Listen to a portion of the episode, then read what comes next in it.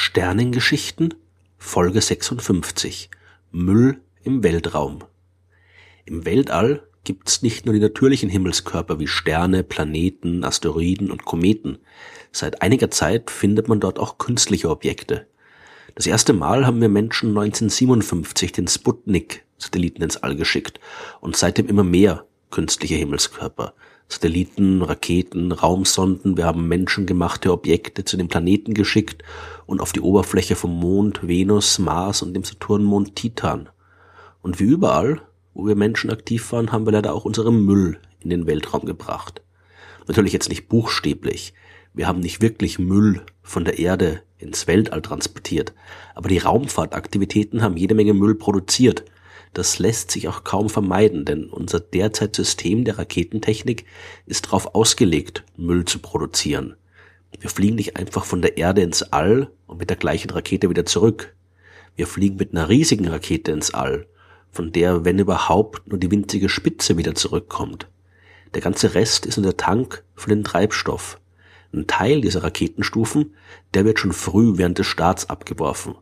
Der fällt wieder zurück zur Erde und trägt dort zum üblichen Müllproblem bei. Ein anderer Teil der Raketenstufen wird aber erst im Weltraum abgetrennt und schwebt dann dort unnütz herum. Die ausgebrannten Raketenstufen sind aber nicht alles, was da oben an Müll existiert. Genauso wie die Abgase der Autos auf der Erde erzeugen auch die Feststofftriebwerke vieler Raumfahrzeuge kleinste Partikel, die quasi als kosmische Abgase im Weltraum verbleiben.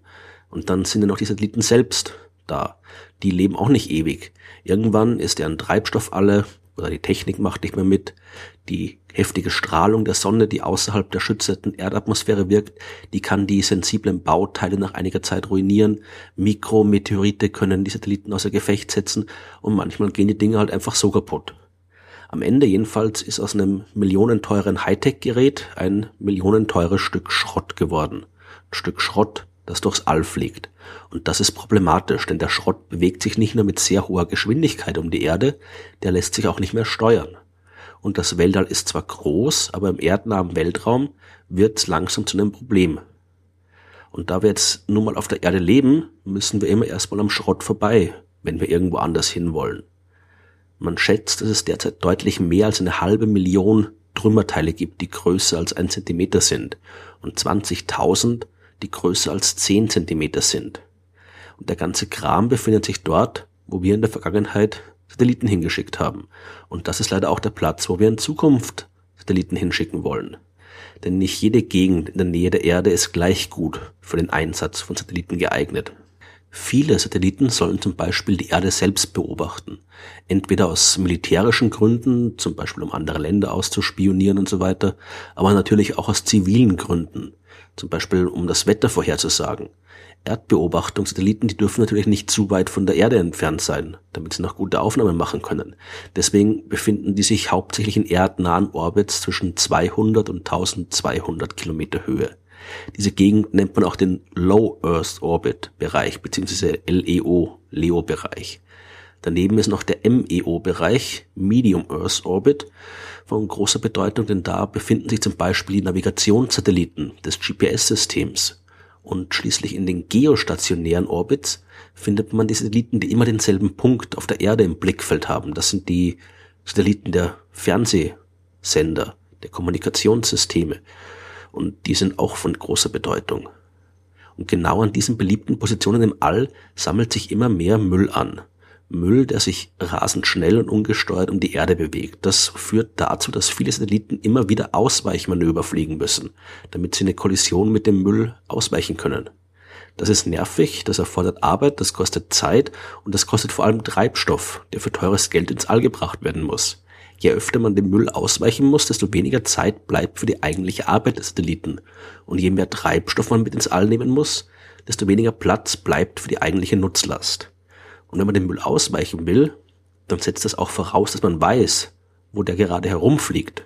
Man braucht also zusätzlich noch Teleskope und Radarstationen auf der Erde, die den ganzen Krempel ständig im Blick haben und seine Bahn verfolgen. Das ist eigentlich ziemlich absurd, dass da ein ganzer Haufen Wissenschaftler mit nichts anderem beschäftigt ist als der Beobachtung von Müll. Aber das ist mittlerweile nötig, wenn wir vernünftige Raumfahrt betreiben wollen. Man kann natürlich auch nicht den kompletten Müll verfolgen. Richtig überwachen kann man nur die größeren Brocken, die fünf Zentimeter oder größer sind. Und trotz aller Bemühungen kommt es immer noch vor, dass aktive Satelliten mit Schrott zusammenstoßen. Das ist zum Beispiel 2009 passiert, als ein amerikanischer Satellit mit dem schon längst kaputten russischen Satellit zusammengestoßen ist und dabei nicht nur selbst kaputt ging, sondern natürlich auch dann zu neuem Weltraumschrott wurde. Und bei der Kollision gab es jede Menge Trümmer und damit noch mehr Weltraumschrott.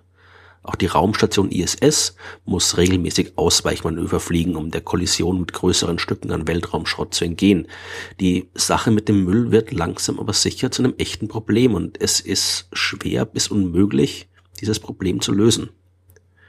Selbst wenn wir jetzt von heute auf morgen mit der Raumfahrt aufhören würden, dann würde die Menge des Weltraummülls weiter ansteigen, denn der noch vorhandene Schrott, der geht ja nicht von selbst weg, der schwirrt weiter um die Erde herum, der bricht auseinander, der stößt weiter mit anderem Schrott zusammen und die Zahl an Schrottteilen wird immer größer. Und natürlich ist es vollkommen illusorisch, wenn wir mit der Raumfahrt aufhören würden. Unsere ganze moderne Welt ist von der Raumfahrt abhängig. Wir brauchen die Satelliten zur Wettervorhersage, die GPS-Satelliten zur Positionsbestimmung, nicht nur wir, privat in unseren Autos, sondern auch die Industrie, die Schiffe übers Meer steuern muss, die Logistik mit ihren Lastwagen und Zügen betreiben muss. Die ganze Wirtschaft hängt davon ab. Auch die Kommunikation hängt von den Satelliten ab. Ohne diese ganze Raumfahrt würde unsere Wirtschaft zusammenbrechen und die Raumfahrt einzustellen ist keine Option. Wenn, dann wird die eher noch mehr werden in Zukunft. Und mehr Raumfahrt heißt auch mehr Weltraummüll. Man müsste einen Weg finden, den Müll zu entsorgen, aber das ist einfacher gesagt als getan, denn man kann den nicht einfach einsammeln. Dafür ist im All dann doch wieder zu viel Platz. Es ist rein praktisch nicht möglich, irgendwie durchs All zu fliegen und Stück für Stück händisch einzusammeln. Dafür würde man ewig brauchen und gigantische Mengen an Treibstoff. Die Wissenschaftler haben sich natürlich jede Menge Methoden ausgedacht, wie man den Müll theoretisch entsorgen könnte. Es gibt Studien über Satelliten, die sich an ein Stück Müll anheften können und das dann Richtung Erde ziehen, wo die in der Atmosphäre verglühen. Aber eben nicht nur der Müll, sondern auch der Müllsammel des Satellit selbst verglüht dabei. Und wenn wir jetzt für jedes Stück Müll extra einen neuen Satellit ins All schicken müssen, der es einsammelt, dann ist es nicht unnötig teuer, sondern dann würde auch bei den ganzen Starts neuer Müll produziert werden. Und dann hätten wir auch nichts gewonnen. Das Müllproblem, das scheint vorerst nicht lösbar zu sein. Uns bleiben eigentlich nur zwei Möglichkeiten. Wir müssen den vorhandenen Müll so gut wie möglich katalogisieren. Wir müssen den beobachten und verfolgen, damit wir dafür sorgen können, dass er den aktiven Raumfahrzeugen nicht in die Quere kommt und ihnen nicht gefährlich wird. Und dann sollten wir uns darum kümmern, so wenig neuen Müll wie möglich zu produzieren wenn man ein neues Gerät ins All schickt, dann muss man sich Gedanken darüber machen, was mit dem passiert, wenn es seinen Job erledigt hat. Am besten wäre es, wenn man das dann kontrolliert in der Atmosphäre abstürzen und verglühen lässt. Oder zumindest das Teil so weit weg von der Erde in einem sogenannten Parkorbit platziert, dass es niemanden mehr stören kann. Beides setzt aber voraus, dass man das Satellit noch steuern kann. Und das setzt voraus, dass man den nötigen Treibstoff mit an Bord hat. Man muss also schon beim Start einkalkulieren, dass man den Satellit nicht über die komplette mögliche Lebenszeit betreiben kann, sondern ihn schon gezielt zerstören muss, bevor er von selbst kaputt geht. Und das kostet Geld. Und die kommerziellen Betreiber, die wollen natürlich das maximal Mögliche an Leistung aus dem investierten Geld rausholen. Und die sind nicht begeistert davon, wenn die jetzt teuren zusätzlichen Treibstoff ins All bringen müssen oder die Arbeit ihres Geräts frühzeitig einstellen müssen. Und da es derzeit keine Gesetze gibt, die sowas regeln, kann man auch niemanden dazu zwingen, sich um die Entsorgung von Satelliten zu kümmern. Der Müll im All wird also weiterhin ein ungelöstes Problem bleiben.